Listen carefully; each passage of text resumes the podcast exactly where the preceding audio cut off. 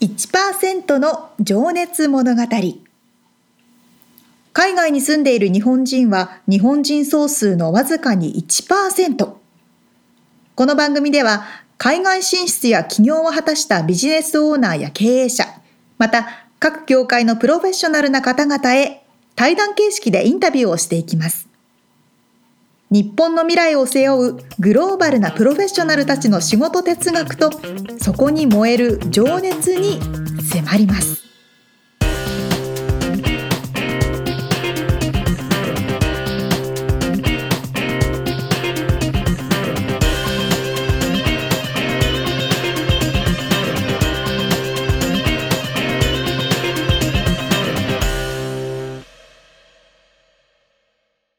こんにちはこんにちは。みつさん眠くないですか眠いっす。どうしてですめ っかちゃ寝起きです。もういやお昼寝から、えー起きたばかりです。そう毎毎週ねあのそポッドキャストの収録の前にはいつも波に乗りうにそう行ってですね。いらっしゃい朝今ますからね。日はあのマリブという場所にうーんあの高級住宅街ですよね。があるところの下の海で 海。ね。そうそうハリウッドスターとか世界のスターが住んでるところの下そのう、ふ海。もとの下の海海でで遊ばしてもらってました。じゃあちょっと頑張って目覚めていきましょう。そうですね。はい。そう。うアん。メリカといえば今うん盛り上がっているのは、はい大谷翔平選手。はい。すごいみたいですよね。すごいっすよもう日本でさらにアメリカあ、よりもそうなんだ。うん。うんあ、見に行ってきましたよ。そう？いつ？えっとね、母の日だから、うん。まあ5月の投げた日、う打った日。先発した日です。ああ、そうなんだ。そう、もうねすごいんですよ。現地の人も大谷っていうあの T シャツ着たりとうか、ん。でよりちっちゃい子供たちが大谷とか翔平って書いてあるうん。ユニフォーム着てたりするので、うん。この今ちっちゃい子たちが大人になった時は、うんあの伝説のうん。。翔平はみたいな話になるんでしょうねね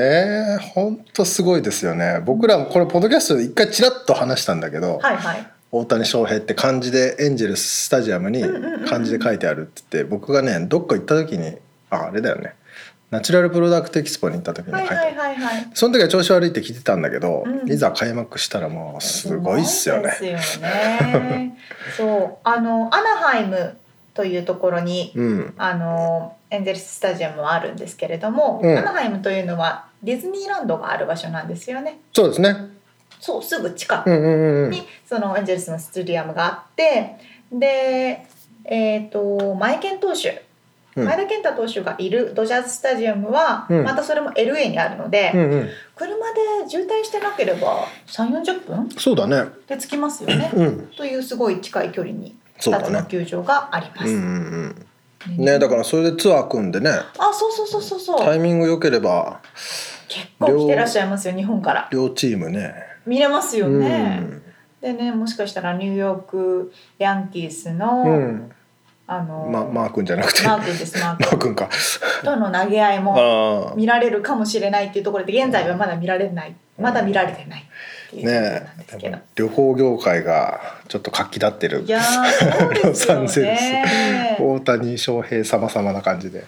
ーでも面白いし、ね、そんなにその両スタジアムも遠くないから、うん、ぜひ日本人の応援に来てもいいかもあしれないでもあれじゃない母の日ってあのピンクの帽子かぶってやってた時だねそうそうそうそうなんかね大きい麦わら帽子を全員に無料で配られたんですよへ観客にもえ選手はピンクの帽子をかぶってやってたんですけどあそ そうなんだ今日それをかぶってきてない んだう覚えてきたその写真を載っけときますからとかってあいやいや乗って乗ってません から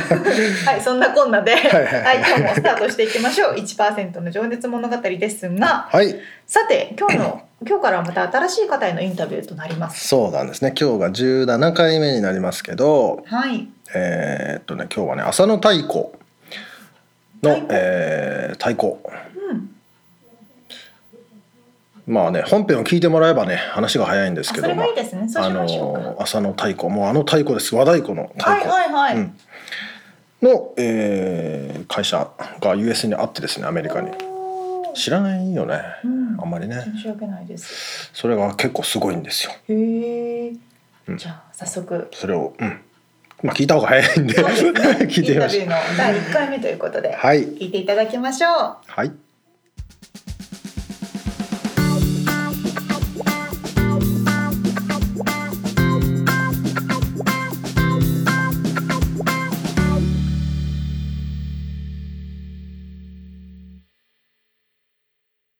はい、えー、では1%の情熱物語今日は浅野太鼓 US インコかなの、えー浅野勝次さんにお話を伺いたいと思います浅野さんよろしくお願いしますよろしくお願いします。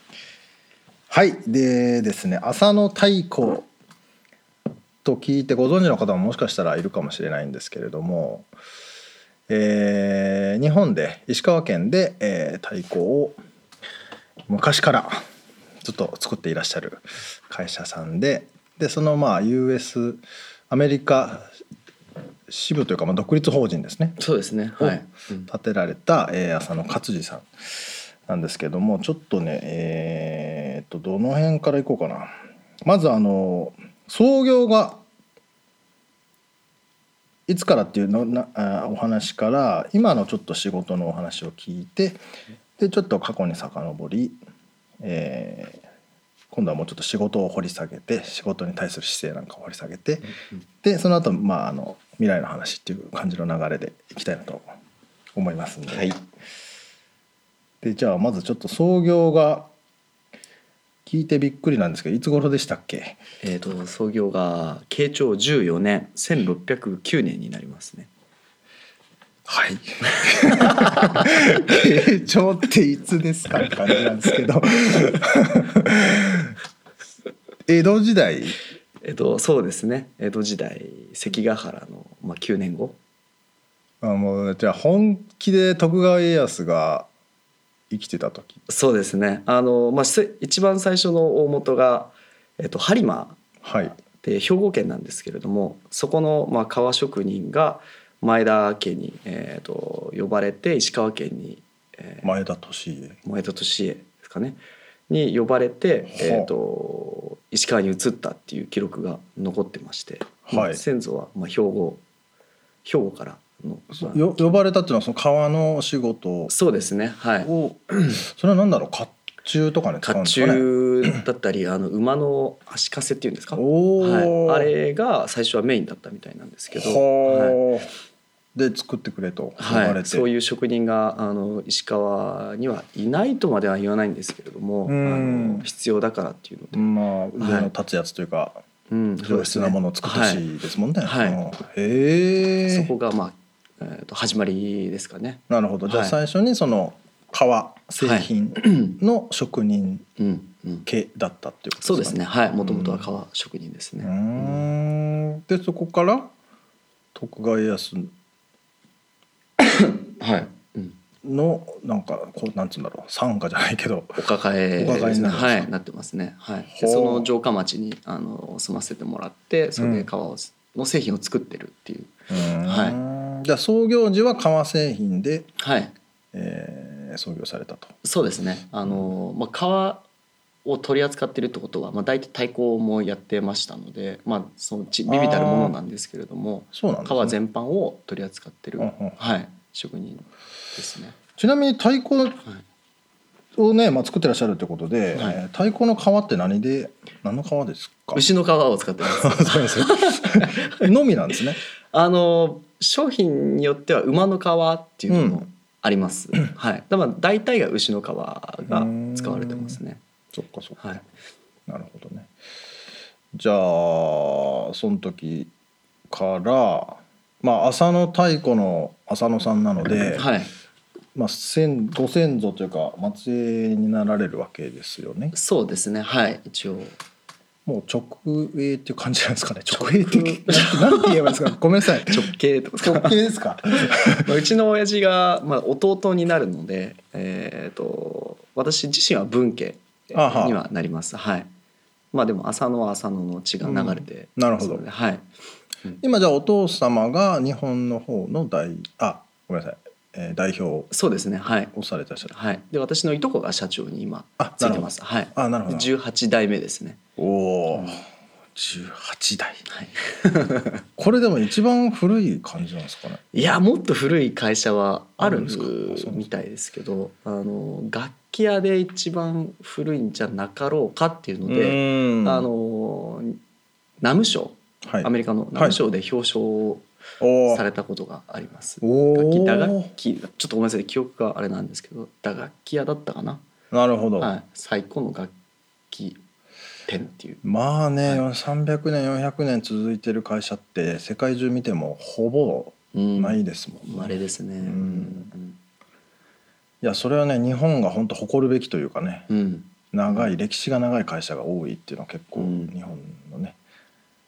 あれ強だっみでたりしすよねますけどね。うんうんなるほど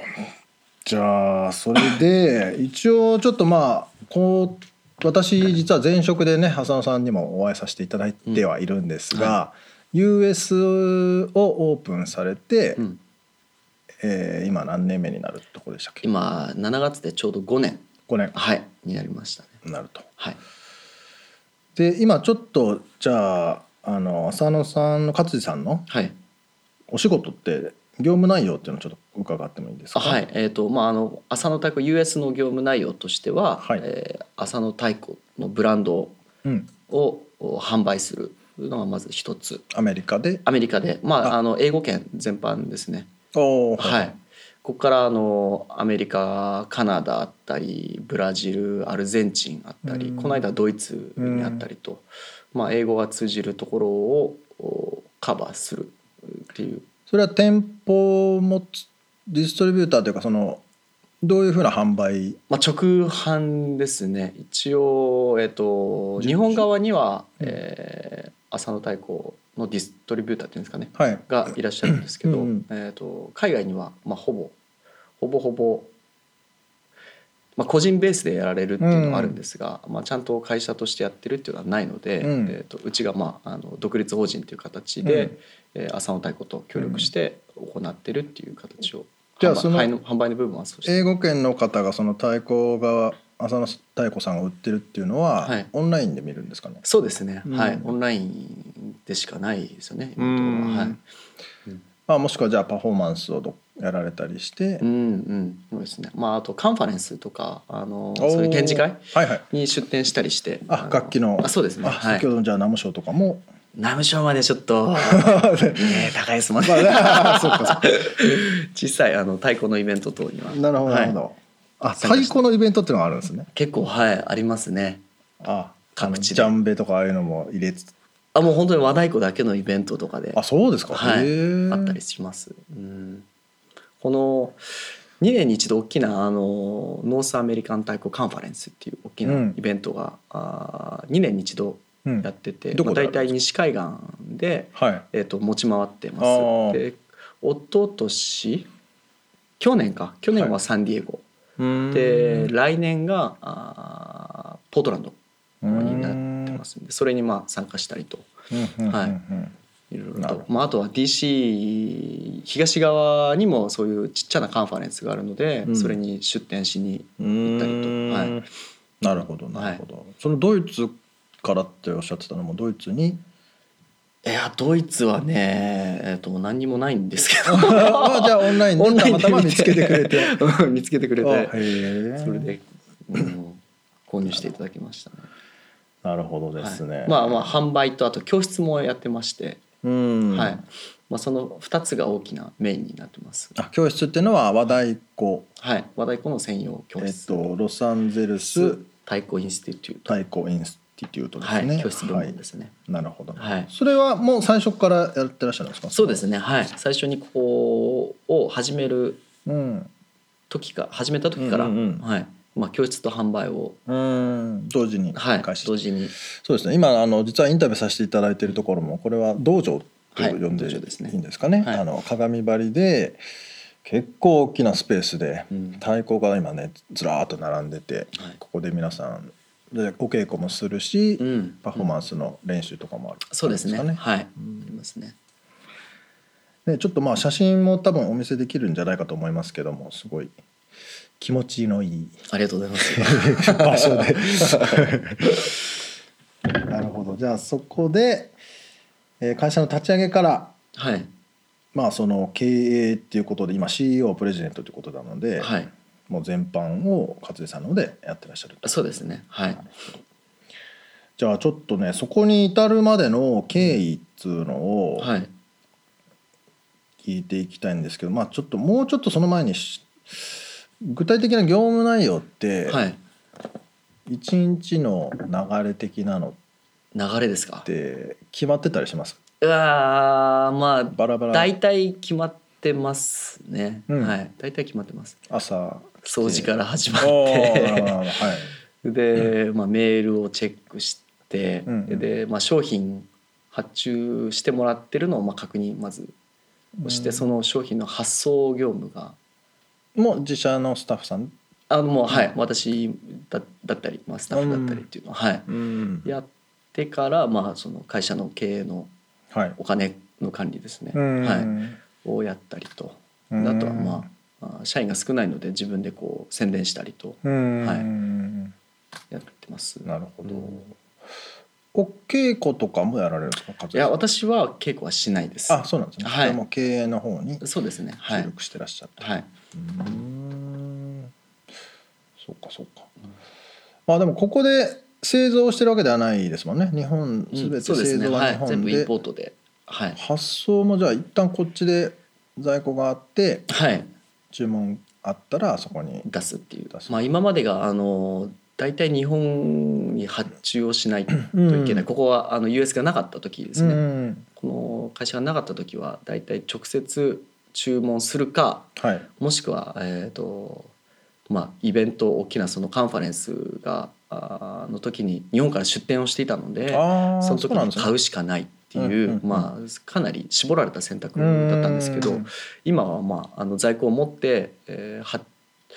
こう注文を受けてから2日以内には出荷をしているので、うんまあ、かなりタイムリーに、うんうんうん、お客さんの方には行けるような、まあ、うん身近和太鼓の、まあ、道具はい和和楽器全般が身近なものっていうなるほど感じになはる、はい、今してますまあ。特にこのカリフォルニア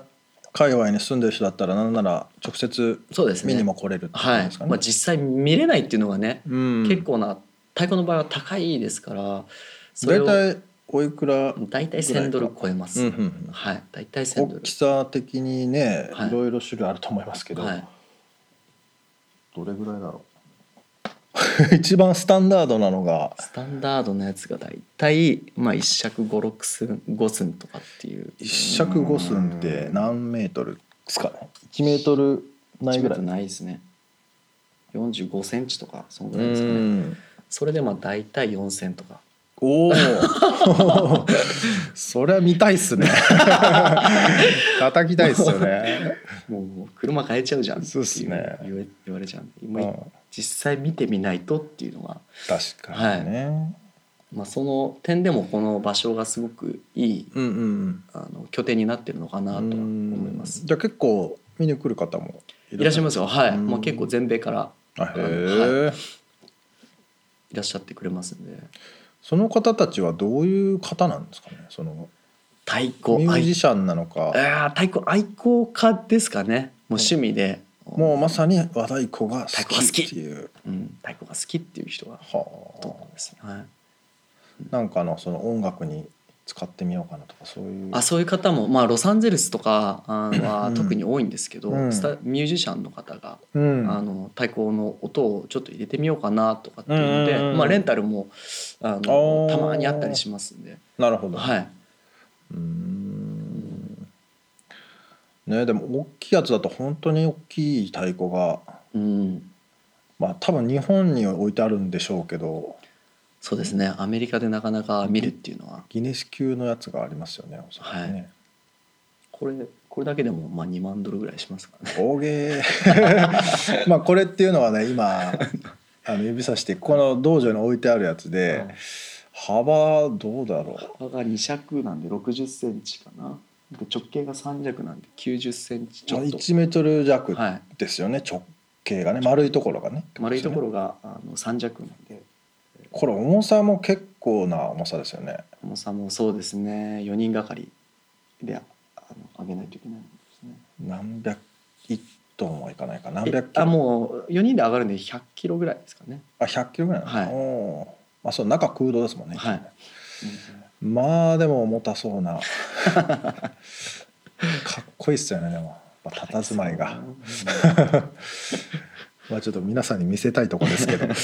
あの うんじゃあそれをまあ今販売と、まあ、普及っていうことではいいろんな活動をしつつそうですねはい頑張ってらっしゃるっていうことですね。じゃあちょっとまあ生い立ちというかですね、いお生まれがまあ石川県ということでちょっとそのあたりからお話伺っていってもよろしいですかはい、じゃあ生まれた時はえーもうその家には太鼓だらけだったわけですか太鼓だらけですねまあ 今思うっていうか、まあ、遊び場がはい、工場だったんですよあねーでよくばあちゃんに連れられてうんあの会社の隅に手伝わされてたっていうのも今でもはっきり覚えてますねはい、うん、手伝ってたんですねまあ遊びがてらみたないんなか遊びがて ら今考えるとうまく乗せられてたんだろうなそうかそうかこれやるとなんかもらえるよみたいなうんなんかうんやってましたね何かしらこう、まあ、昔はそんな工場も大きくなかったのであの工場っていうのはまあいやなんかこう手で削るはいイメージがあったんですけどあ、はいそうかまあでも機械も使うんですねカンナみたいなああいう金もはいあの機械で今は大まかな形は機械でバーって削っちゃってうんうんうん中を抜くんですけど、それは手で手作業でってことですいかや抜くのも機械であーのなるほどはいはい抜いちゃってで最後の、あのー仕上げる時はカンナで仕上げたりうとか、ーんまあ、そのまま機械でっていうのも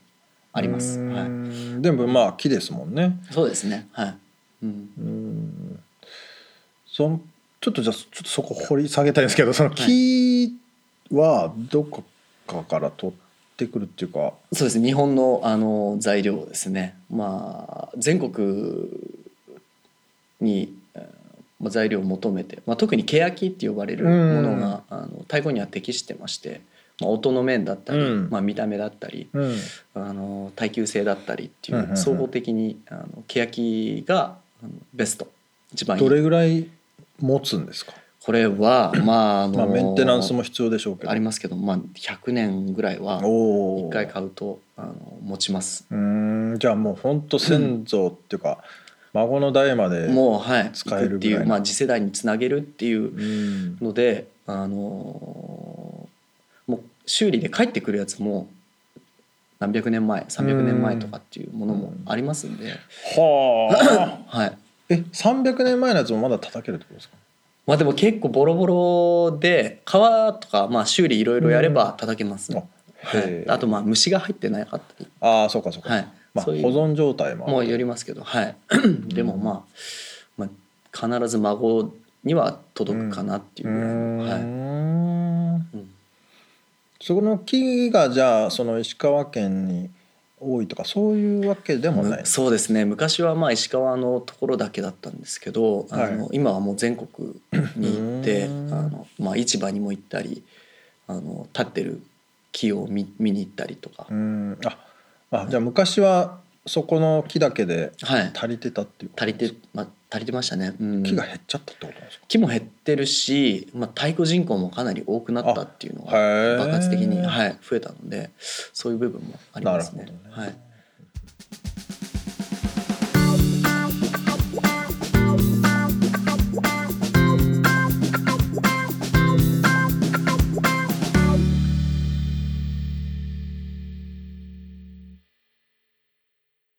太鼓ってかっこいいですよね。 かっこいいですねかっこいいですよね。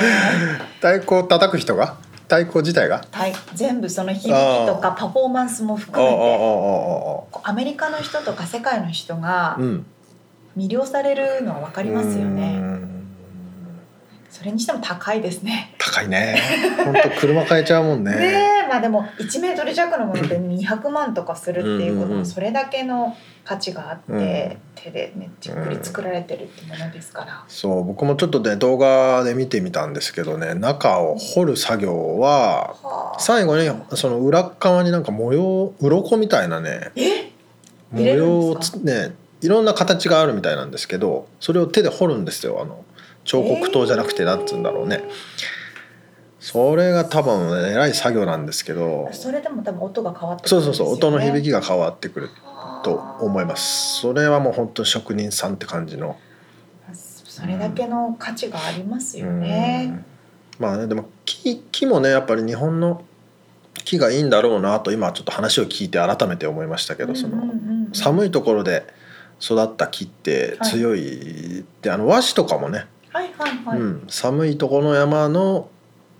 あのなんだったっけななんていう名前だった っけな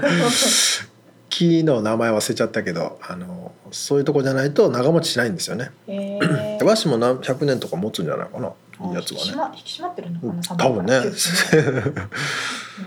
うんねでもあのベニスビーチとかヨクビーチのところで太鼓いろいろ演奏してる方いるねサークルいますよねねうんうんでなんかいろんな国の太鼓うんよく見るのがジャマイカの太鼓の叩いてる方とか、うん南米系のいろんな国の持ち寄ってなんかいろんな種類の太鼓やってるのでジャンベしかわかんないけど そうだまあいろんな種類がある よありねますよね、うんうんでそこに多分和太鼓が入ったらまたちょっとああちょっとビビるよ ねかっこよくなるのかなとまあか。みんな大体手で叩いてるもんねそうそポうコそうポコポコポポココポコあのでっけえので持ってきたらびっくりする けどね、もっとなんかこういろんな方に聞いてもらいたいですけど、そうでも本当思ったより太鼓人口は多いみたいで、まあ、またちょっと次の話でも出てきますけど、わかりまうした、ん、じゃあちょっと次のお楽しみということではい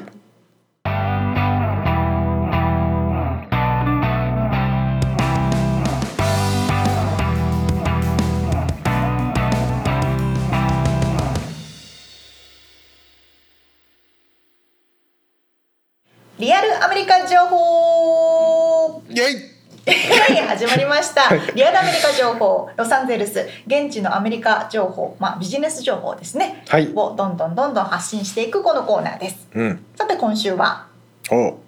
飛行機の話。飛行機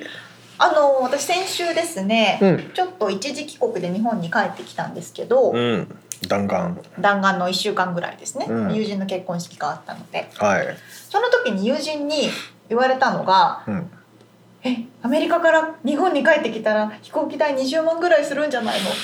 うん言われたんですすよ。はでも多分知らない方ってそういうイメージなんでしょうね。いまあそうだねそういうイメージあったかもなものすごい高いみたういんうんうなね。んうん昔はそうだったかもしれないですけど、今どんどん飛行機が安くなっていて、うんよりね遠いところに行きやすくなってるうとんうん思うんですよ。うんうんで私今回は帰った航空機往復で510ドルあおお安い安いでしょそう えでもちょうどあれかゴールデンウィークあごの後終わだった後、うん、だから安かったんですよね、その時タイミングも良かったのかねそうなんですよ、特特売期間で5万6千円ぐらいね大体日本円で言うと、でも片道2万8千円なので安いね安いでしょ10時間飛んでるからねあのほ約ねでも乗り換えがあったあ乗り換えでもっとじゃんじゃあえもう24時間 ぐらいあだから安かったのかうわーそれは俺無理だなまあね安いからいいかなどこ行ったのそれ24時間シャシャーメンって知ってますどこ国の名前中国あー中国のなんかああの私はちょっと聞いたことのないな何航空だそれシャーメン航空のあーシャーメンあーそういう名前なんだところにね行ったんですけど漢字で書いてあるやつ南なんとかなんとかみたいなあそれ違うんです違うんだよなんかえあれも安いよねあえあ安いですよね、うん中華系のあの乗り換えをするのは安いですけど、あーもう俺ね乗り換えはできない年になりましたね私初めてやったんですけ ど超大き変ついででしすょね大変だよねほんとしかも一回中国に降りて中国でうん出国して、また中国から入国してなんでわかんないそうしなきゃいけなくてしかも全然誰も英語を喋らなかったのでもうう本当に泣きそうになったんですけど、 まあ、でもまあそれぐらい安い航空機もありますよっていうそうかねんいやいやでも普通のデルタとかさあの辺でも600とか700とかじゃねそうそうそうなんですよ。で今私が言ったのは、うんロサンゼルスから中国に行って中国から成田に行くっていう乗り換えがあったんですえけど、うん今ミツさんが言ったみたいなデルタ航空とうんかアメリカン航空とか、安いよね安いですよね、うん直行便ロサンゼルスから日本にたくさん出てるんですよ、うんで羽田でも安いですもんねそうだねそううん大体そうそう600700まあうん700まあ時期によるけどそうそうそうそうそうなんですよ、うんうーん500は安いのでもそうなのだから20万とかしないので、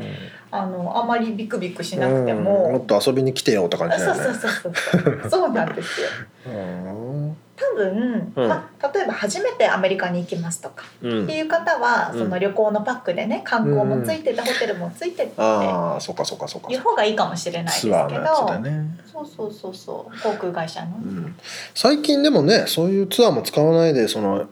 宿は Airbnb で探して、うんうんね航空券もそのまま取ってみたいな人もそうそうそうそう増えてるっ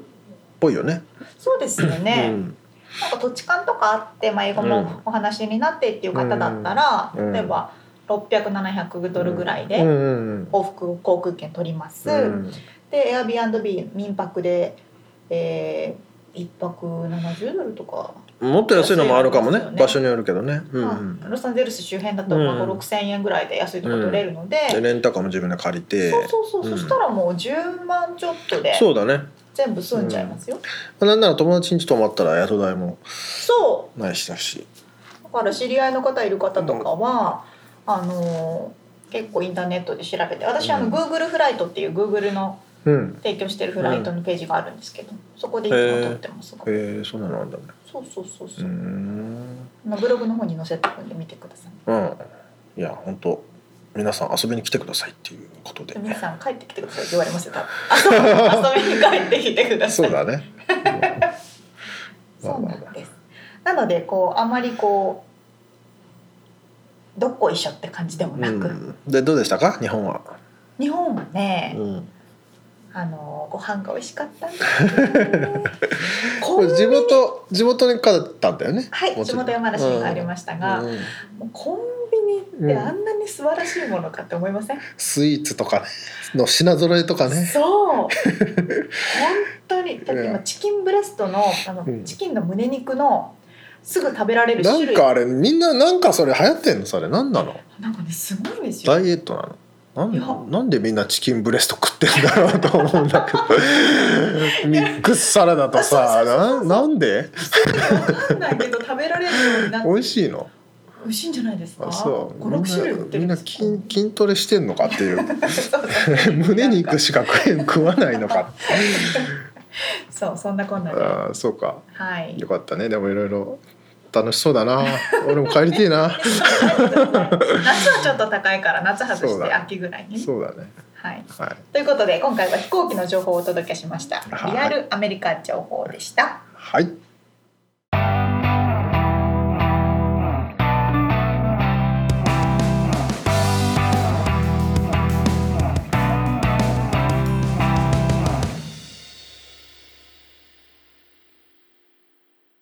さてさて今回はですね浅野太鼓の浅野勝次さんにお話を伺っていましたけれどもはいさああの次回はどんなお話になるでしょうかうん、えーっとね次回は勝地さんのまあ幼少期から、はいまあ、実はねあの浅野太閤さんじゃない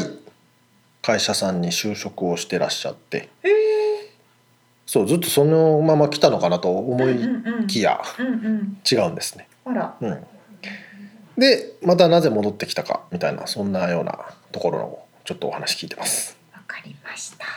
はい、はい、えー、と今日お話しさせていただいた情報はブログの方にもアップしてありますのでそちらもご覧ください。podcast.086.com、podcast.086.com で調べてみてください。であの1%の情熱物語で検索いただいてもね、うんヒットしますよね。はい、でその時にね自分でやってみてね思ったんですけど物語をひらがなで書いていただかないとうんうん。